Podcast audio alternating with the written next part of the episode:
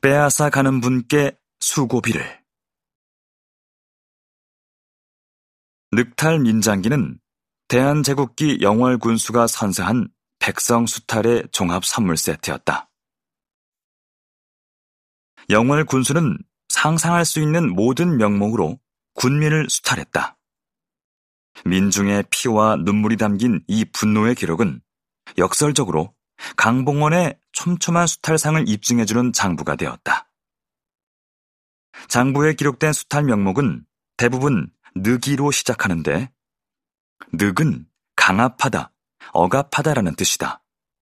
그러므로 이런저런 명목으로 강압하여 걷어갔다 정도로 해석하면 되겠다. 예를 들면 청산면 거산리에 살던 박응천은 늑이 불효, 즉 불효했다는 명목으로 옆 610량, 비 250량을 수탈당했다. 같은 마을의 박원대는 늑이 불목, 즉 화목하지 못하다는 명목으로 옆 450량, 비 200량을 내야 했다. 여기서 하나 짚고 넘어갈 부분이 있다. 수탈 액수를 대부분 옆 면량과 비 면량으로 나누어 기록하고 있는 점이다. 비는 옆에 비해 조금 작은 글씨로 왼쪽에 한 줄 낮추어 적었다. 옆만 있고 비가 없는 사례도 드물게 존재한다.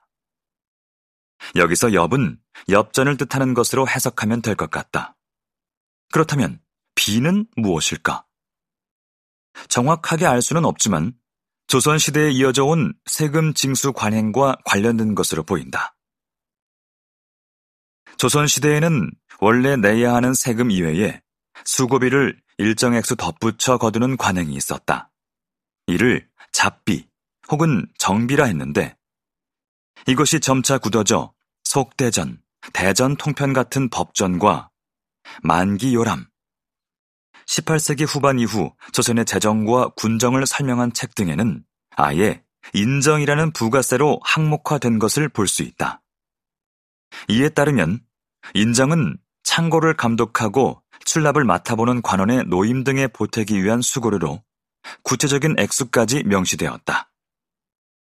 인정이 있다라는 말은 지금은 마음이 따뜻한 사람을 가리킬 때 쓰지만 조선시대에는 뇌물이나 떡값 바치는 것을 인정 바친다라고 했다.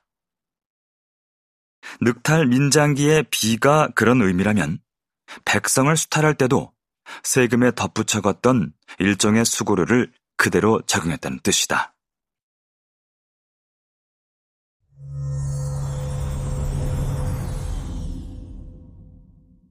수탈, 그 기발함에 대하여. 이제 본격적으로 영월 군수의 지방민 수탈 내용을 살펴볼 차례다. 수탈 내용이 너무 많아 편의상 몇 가지 유형으로 분류하여 살핀다.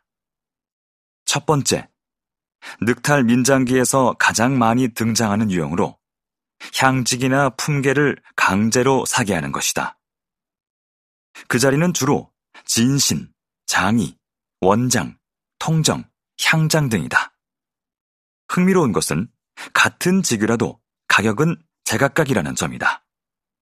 정해진 바 없이 부르는 게 곧 값이었다. 예를 들면 향장, 지방자치기구인 향청의 우두머리의 경우 옥동리의 방학경은 옆 100량, 비 30량인데 비해 신천리의 김양우는 옆 50량, 비 30량, 옹산리의 서학철은 옆 80량, 비 50량이다. 신천리의 최성포는 이미 죽어 백골이 된 사람인데 통정을 떠맡겨 남은 가족들이 옆 100량, 비 50량을 내야 했다. 조선 후기 악명 높았던 백골 징포가 떠오르지 않는가?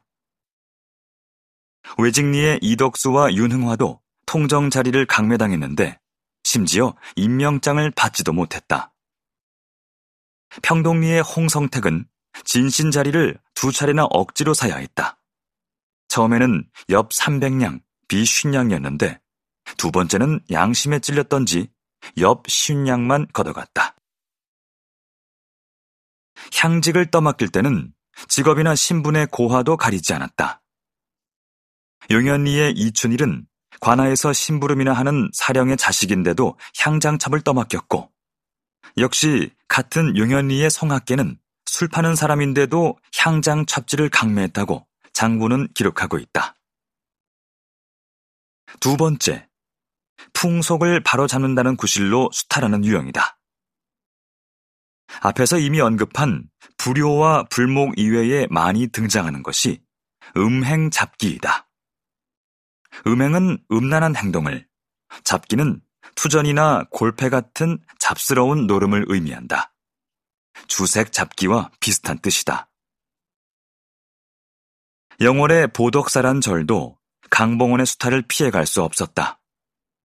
보덕사의 승려 봉주와 처하는 느기 용색의 제목으로 돈을 뜯겼는데 여기서 용색은 남녀의 성관계를 의미한다.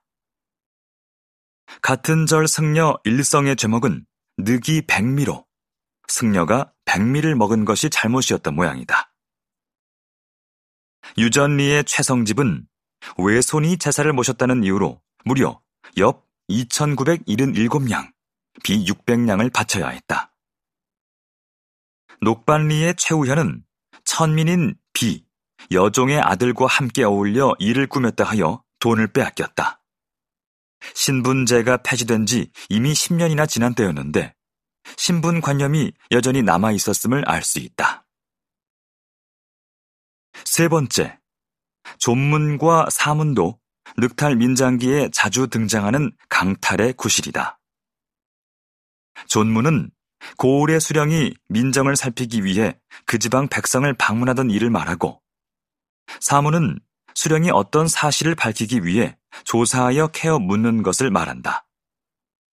예를 들면 상동면 녹반 위의 안철호는 존문에 응하지 않았다 하여 엽 600냥과 비 300냥을 하동면 와인리의 황서집과 김서일은 모두 느기 사문으로 각각 엽 예순냥과 비 스무냥, 엽 쉰냥과 비 스무냥을 바쳤다. 존문과 사문 자체는 문제가 없다.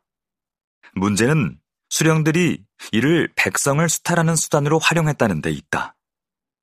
동학 농민운동에 가담했던 학초 박학래가 자서전 형태로 쓴 학초전에는 지방 수령이 하다못해 얼글 방법이 없는 살림이 넉넉한 요부, 신사는 사문산이 조문인이 하여 불러 강탈하였다. 라는 대목이 나온다. 사문과 존문을 빙자해 백성을 수탈하는 일은 당시 영월만의 문제가 아니었음을 알 수 있다. 네 번째, 동물과 관련된 수탈 사례도 다수 기록되어 있다. 장부는 개인별로 수탈 내역을 정리했지만 마을 전체를 대상으로 수탈한 내용도 마지막에 덧붙여 써놓았다. 가장 많이 나오는 항목은 곰 사냥 비용이다. 곰 사냥에 필요한 돈을 마을 전체에 부과한 것이다. 이 항목이 등장하지 않는 마을이 거의 없는 것으로 보아 당시 영월 지역에 곰이 많이 서식했고 곰 사냥이 빈번했던 것으로 보인다. 다만 외직리의 경우만 다른 마을과 달리 돼지 가죽값으로 마을에서 마흔 양을 걷어갔다. 동물과 관련된 개인 수탈 사례도 보자. 예미천의 정선호는 눈 속에서 우연히 노루를 주어 녹태, 녹미, 녹신 각각 노루의 뱃속에 든 새끼, 꼬리, 음경을 취했다는 명목으로 사목리의 정사면은 산표범에게 당한 노루의 사체를 발견하고 녹용을 가져갔다는 이유로 돈을 빼앗겼다. 녹반위의 이성문은 함정에 빠진 호랑이를 잡아바치면서 수염을 뽑았다 하여 서면 용정 상리의 손견필은 목 졸려 죽은 송아지를 사사롭게 도살했다 하여 수탈당했다. 사목리의 정경화는 죽은 뱀으로 아이를 놀라게 했을 뿐인데 이 일을 살인죄로 몰아 무려 엽 2천냥과 비 500냥을 바쳐야 했다. 다섯 번째, 특별한 이유 없이 돈을 빼앗긴 사례도 꽤 있었다. 이럴 때는 보통 무고 늑탈이라고 기재했다. 그 수를 세어보니 총 21건이다. 귀에 걸면 귀걸이, 코에 걸면 코걸이. 법은 늘 그런 식이었고 백성들은 매 앞에 던져진 생쥐 같은 존재였다. 학조전에서 박학래가 토로한 다음 구절이 가볍게 읽히지 않는 이유이다. 관청이 인민의 부모란 말은 거짓말이오. 맑은 하늘이 죄지은 자 벼락친다라는 말도 거짓으로 죄지은 자에게 벼락치는 것을 보지 못하였다. 방백수령이라 하는 사람은 때를 가리지 않고 백성을 털어먹는 강도의 괴수이다.